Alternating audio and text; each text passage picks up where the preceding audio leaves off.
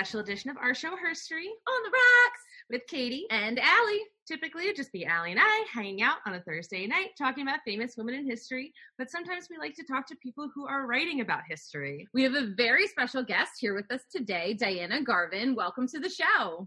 Hi there. Diana is an assistant professor of Italian with a specialty in Mediterranean studies in the Department of Romance Languages at the University of Oregon. And she is here to talk with us today about her new book, Feeding Fascism. Can you tell us a little bit about yourself? Definitely. So, I am a culinary historian, which means that I spend a lot of time going into museums, libraries, and archives but I don't dig up books. I look up old uh, objects like toasters and ladles, um, dishes, cookbooks, menus, cafeteria plans, anything that has to do with food.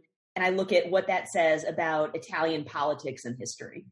Oh, that's incredible. My mom would love this. She's always bringing home like giant cast iron skillets and like ladles and things like that. She's like, this was a meat hammer. I'm like, Okay. Sometimes you can't tell what this stuff was. yeah. so before we dive into the book, uh, we have a cocktail for it, which we're really excited about. Um, so obviously we wanted to be kind of Italian themed, so we used limoncello.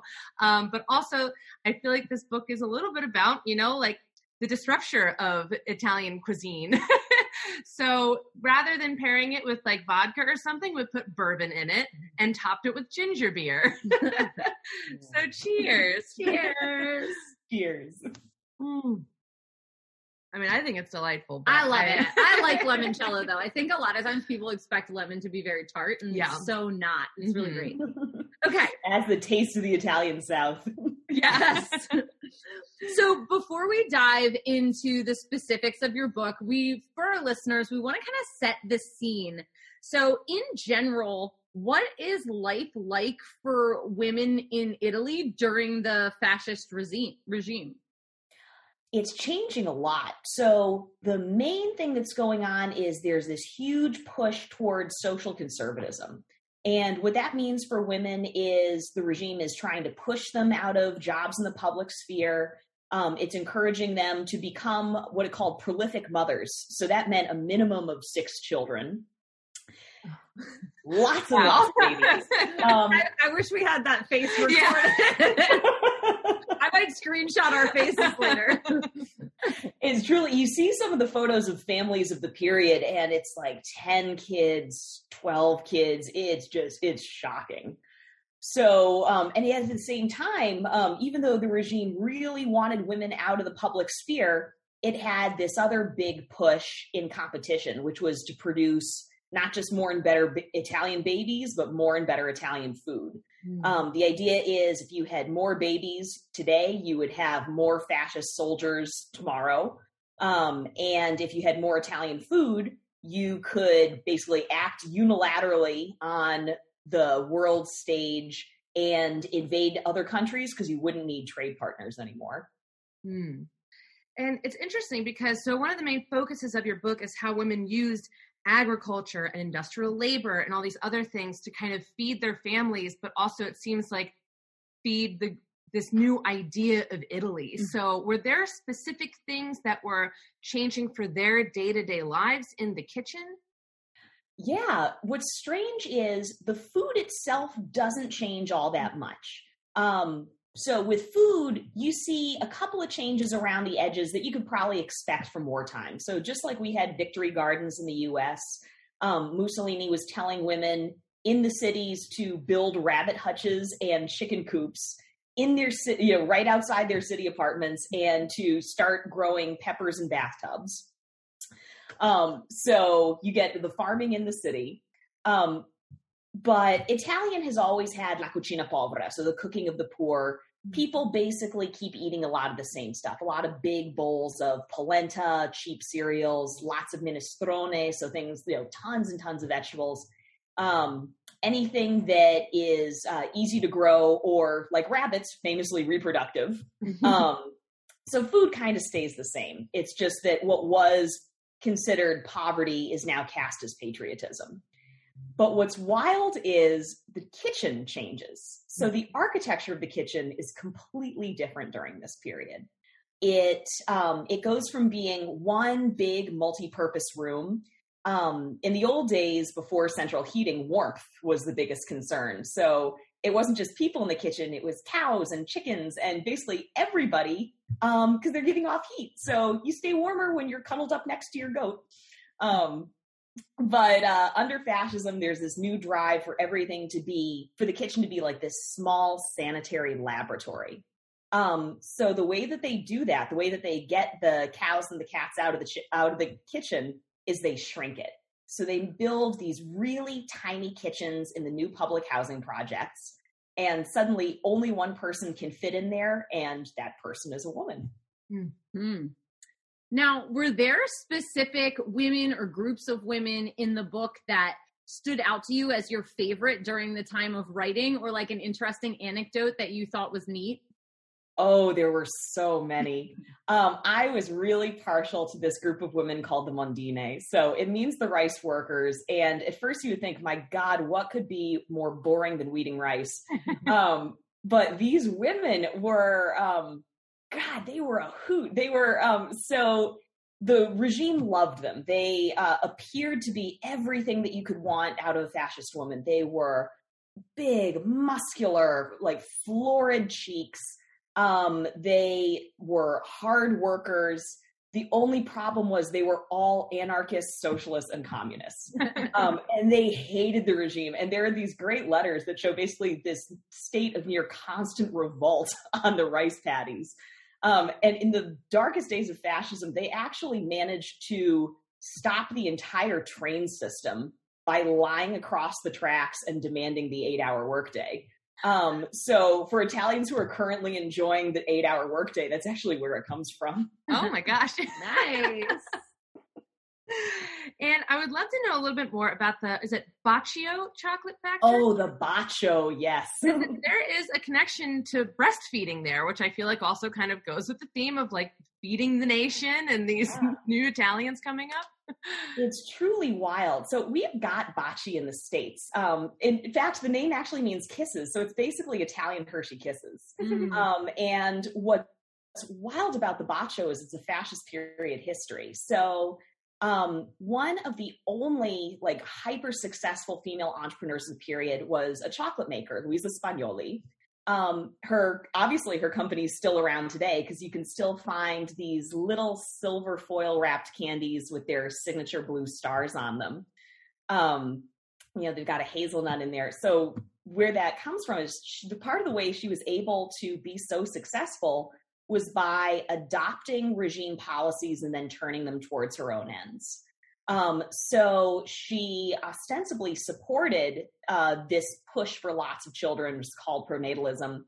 Um, she had a lot of policies at her company. She opened up uh, breastfeeding rooms um, in the factory. She had um, summer camps that were available to her kid, uh, to the kids of factory workers. Um, about 75% of her workers in 1922, the year the start of fascism, were female. Um, and she even offered health insurance and life insurance with benefits to support um, people's husbands and children since they were the primary breadwinners. So all this stuff seems really progressive at first, and in many ways it was. The problem was um, it basically aimed at creating this total company. So the idea was to get as many hours out of a worker as humanly possible. And if they don't need to leave the factory to go breastfeed, then that's one more worker that you have, you know, doing their thing. The history of the Bacio is um, actually the story of an affair. So part of um, so Luisa Spagnoli um, first started her company with her husband Annibale. Um, she had started working really young. Um, her father was a fishmonger. He died early, so she worked uh, as a assistant to a seamstress. Um, she was so young, she would take home little scraps of ribbons to play with as toys. um, so she had some sewing savings, and her and her husband Annibale, um, they met when he came to play in the town with the band. Um, they start this little chocolate shop, and it grows and grows. She's the one to introduce mechanized production. Um, and she gets a little bit of help from Francesco Buitoni, who's the uh, of the pasta company. So Francesco's kind of an older guy. He doesn't really know the marketing as well. Um, but he does have a hot young son, Giovanni, um, who at 18 is called back from studying in Germany. Um, and Giovanni is a marketing whiz. So uh, Luisa and Giovanni spend more and more time together. She is paying attention to fascist policy, um, and they're you know more and more sanctions so you don't have as much chocolate she's trying to craft luxury from uh, leftovers so one day she scoops up a handful of, cho- of waste chocolate tops it with a hazelnut and says okay this is a cazzotto because it looks like a punch with one knuckle uh, poking out the top and giovanni turned to her and supposedly said that's not very romantic you can't offer your lover a box of punches turn it to a kiss and supposedly they kissed right over the factory line. Um, and uh, so that was the birth of the bacio. Um, one day when Annibale came home a bit early, she was surrounded by love letters from Giovanni. Um, and she pulled it off as a marketing scheme. She said, "Oh, you know, this is we're going to have a little love letter in each bacio. It's it's marketing. It's not from anyone." Um, and to this day, there are still little fortunes that you get when you unwrap a bacio. Oh, that's so cute. So cute. I'm also getting like Mad really Men vibes, like yeah. the bucket of kisses scene from Mad Men. Oh yeah, oh yeah. yes. Oh my god, I actually am just watching Mad Men now. I was late to the game. Yeah, it's okay. It's traumatic. Yeah, I know. I shake after watching them. yeah, it's a it's a commitment. so, what are some of the the relics of fascism that still exist in Italian cuisine and Italian kitchens today. You know what's wild is the dishware hung on to a lot of the fascist period. So um, you know that I the iconic um, octagonal Bialetti moka machine that was born in 1933, and those aesthetics, all you know, the shine, the geometry, the metal, all that came from um, from the Futurists, which is this fringe art movement but who the fascists loved and adopted throughout their kitchens. So, so many of the appliances of this period date from when the regime was trying to do autarky. So that means basically more Italian products, no imports, you know, one more way so that they could act uh, unilaterally. They really gave a push to their aluminum industry. Um, so because iron ore is slightly less prevalent in Italy, in the soil, um, they stopped producing quite as much iron. Um, all those big old heavy dishes, there's less of that. Um, but everything that was shining and gleaming, light and easy to clean, so much of that dates from this push in the 1930s to make all the kitchenware aluminum. Mm-hmm. And while you were researching this book and kind of writing about these things and learning about the history of things we may consider, you know, things that have always been there. Mm-hmm. were there some things that you were more upset to learn about the history of that you're like, oh, well, I didn't want it to be that? oh gosh, that's such a great question. Yeah, so this actually predates fascism a little bit, mm-hmm. and um, I guess I'll give I'll give a warning here in case anyone in your show w- listens to this with children. Um, but uh, some of the period's pornography uh, was pretty disturbing. So um, this is actually kind of an interesting thing with researching. Um, I usually go to really small archives that are out in the middle of nowhere because um, they're more likely to have hung on to kind of like the junk of everyday life. Mm-hmm. Um, state archives didn't think that toasters and plates um, or pornography were important or worth saving. Um, I went to the Museo della Figurina, which means the picture card museum in Modena. And I, the last question I always ask archivists is, is there anything else that you want to show me? and there was a female archivist who had said, well, you know, we have a naughty room and they tell us to not show this to um, uh, for many years they said don't show this to female researchers but she was the one in charge so she was just like well screw that i'm just not going to show it to anybody um, so i got to see it was basically matchbook covers mm-hmm. um, and they dated from the turn of the century also pocket calendars. Um, and they a lot of them had imperial themes especially with the war on um, east africa. And there was so much violence in them. Like they were supposed to be sexy and funny but there were so many images of people hitting women. It was just really really sad. Oh. um, and also very weird because it was pornography was used differently in the past. Um, in the case of these matchbook covers it was semi-public. So you in a upper middle class household you would have a glass bowl filled with matchbooks like this just sitting on the kitchen table. And it's so weird to think about you know it, you have a little kid toddling by that's so bizarre. Um, so on one hand um, you just it was really um, to see how common the violence was and how much it was minimized was really sad mm. um, and yet it was also you know the way that object traveled is this part of history that we don't usually look at and yet it's how people live their everyday lives mm-hmm.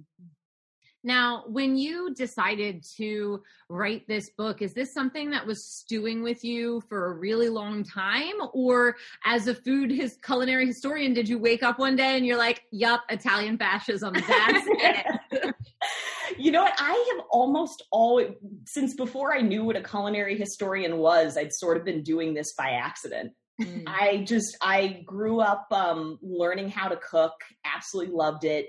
Um, people had handed me cookbooks over time, and they were always saying, well, you know, this ingredient's here because of this historical thing, and this is political because of this. So I had always seen food as being so political. And I did get an extra push as an undergrad because at, I remember at my college, people just hated the idea of studying food.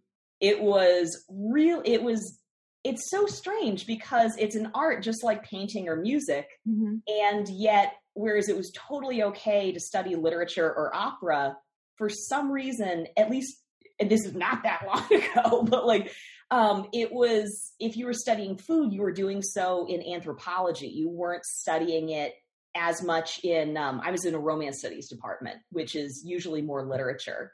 Um, so partially because I remember a few folks being so just like, woof, like you could see, see their feathers like puffing up. Just like, yeah, I don't care. I want to do that.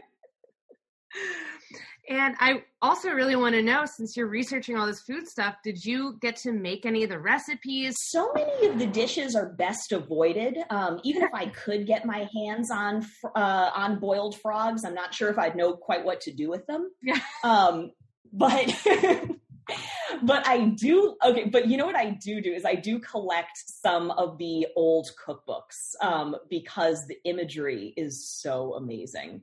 Um, so I have a collection of basically out of touch cookbooks. Um, things with titles like "How to Cook for a Man" and things like that, um, which are just you know, I, I just love their and they're like pictures of um, you know women who are you know, cooking a rabbit while wearing an elegant rabbit fur and an evening gown, just like all of the absurdity. And I'm sure that one day, whatever we do, whatever we're doing right now is going to look just as absurd to another historian. Um, but I do, I do love collecting those objects. Do, what is like do you have any crazy cookware in your kitchen just like that you use or that's on display Oh my gosh, I've got a lot of stuff. So one of the things is um, I do have a really sweet Bialetti espresso machine because my second project is called The Bean in the Machine and it's the global history of coffee under fascism. Mm. So um, my partner actually, we were just on a research trip um, through a lot of the um, espresso machine uh, companies uh, in Milan, Turin, um, and so we learned from some of the folks at Lavazza, like exactly how you pull an espresso and stuff like that. So that's my favorite. I do have some historical gear. I've got a, uh, got a 1920s toaster that I absolutely love. Um, it's very weird. It's triangular. Like you might not guess that it's a toaster first thing off. Um, I'm kind of wondering, you know, was bread that much smaller? It's just, it's really crazy to look at. and so there's a lot to kind of unpack in this book because we're talking about some pretty turbulent times and a lot of resilience. But what do you think people can relate to in this story today? Oh, I bet that they will relate to not knowing exactly where they how where they fall politically and what to do about it because I remember seeing, um, particularly among the, you know, those rice weeders who, again, fell on much more of the uh, liberal side of the scale. But there are a lot of moments. Um, so, fortunately for those folks, there are a lot of work songs where we've got firsthand voices and diaries because they learned how to write later in life. And they talk about moments where they didn't think that they were political yet um, but where they're politicizing. So there's this amazing image of um, it reminds me of a reverse Hamlet, only instead of a man holding a skull and thinking about death, it's a woman holding a bird egg and thinking about life. And you can actually watch it. She's deciding whether or not she's going to basically drink this wild bird egg. And is it stealing because it's from the landowner's turf? Or is it hers because as you know maybe she's about to become communist and she feels like if she works the land she owns it. Um, and she describes like ticking back and forth is it mine? Is it his? Is it mine? Is it his? And she says and that's when i became political. So like i think that it's um you know we often think about politics as being like this big public rally or a strike. And i think that people will see themselves in some of those moments before they really know what they want to do, but where they have this political consciousness dawning. Mm. I have a very important question. Is there anything else that you would like to tell us? Always a good question. oh my goodness. Let's see. Mostly that um oh, that I hope that people, if people are interested in the book, that I hope they'll request it for their libraries. Mm. Um, because part of what I see actually looking at cookbooks in the past is we don't know the true um, circulation in some cases because people were handing books around and some of the books that had the most power were really you know just popular books and you, it was because so many folks got to read them because they were sharing. So my great hope would be that if folks are interested in the book, like, yes, please buy one. Like I can't, I would definitely encourage that as an author, but like, moreover, I'd be so grateful if people requested that their libraries get a copy so that lots of people could read it. Mm. perfect. Well, Allie's sister is a librarian, so we'll put in a good word. uh, I also would like people to go out and buy it just because the cover is so beautiful. I wanted to compliment you on that really quick. the cover. it is like it's a really cool artistic image of a woman serving like a plate of pasta spaghetti with a butcher knife behind her back. And it's it's perfect. So I just want to compliment you on that. So if you're a fan of you. book covers like I am. the cover matters. I actually worked with an illustrator on it for a long time. Like even those fonts Mm-hmm. That's the Futura font from 1920, and it was what did all of the all the post offices and train stations. Even today, that's the font. It was. Uh, it's just predates fascism. it has that look. I didn't want to be like, hey, here's the font, but um, so yeah, every part of that cover actually has uh, fascist body politics and um, you know period fonts and all of that art is of the period. Oh, well, it's perfect. I love it. And I frequently judge books by their cover. So So where can people find you? Is there anywhere they can follow you? And other than obviously requesting it at a library, where is the book available for people to purchase? Yeah, so um, University of Toronto Press um, actually has. I don't know if uh, they have a discount available for um, like two more days. I think um, so it's uh, the code is Italy 35. Um, and I think that's good through the end of April. Um, although with a nice request, maybe they'll extend it. So the University of Toronto website, um, and I think it's oh, you guys might know better than me. Is it Indie something? Oh, Indie Bound. Indie Bound. Mm-hmm. Indie, yeah. So one more time, what is it? Indie Bound. Indie Bound, yeah. Indie mm-hmm. Bound. You can pick it up at independent bookstores. Um, you know, Amazon will have it too. Um, so any of those sources, and uh, I I tweet a lot because as an academic, I'm kind of tied to my computer if I'm not in a museum or an archive. So I'm at uh, Diana E Garvin. Um, let's see. I'm also on Instagram as Mangio Dunque Sono, which is I eat therefore I am in Italian. um, and I've got a website uh, if you're interested in reading. Um, I do a lot of articles on Italian fascist kitsch, so like Balilla baby dolls and kids' toys. Uh, I have a whole article on a fascist Monopoly set. So if you're interested in some of these, uh, you know, some of the data, the, the junk of day to day life under the dictatorship, um, I've got a lot of articles up there. Perfect. Oh, so dianagarvin.com.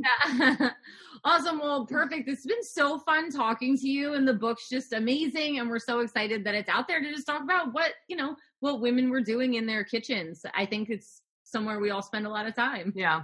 Always Yeah. important to know. Thank you guys so much for this. This was a blast.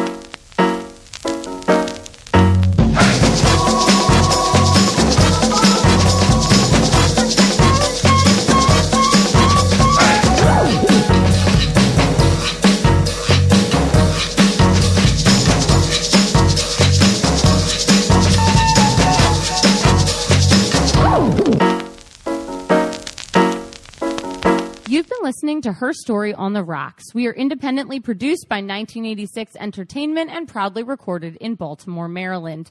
If there's a woman in history you would like us to cover, you can email us at herstoryontherocks at gmail.com. You can also message us on Twitter or Instagram. We post all of our cocktail recipes on Tuesdays so that you can go get all the supplies you need and drink along with us. See you next week. Bye.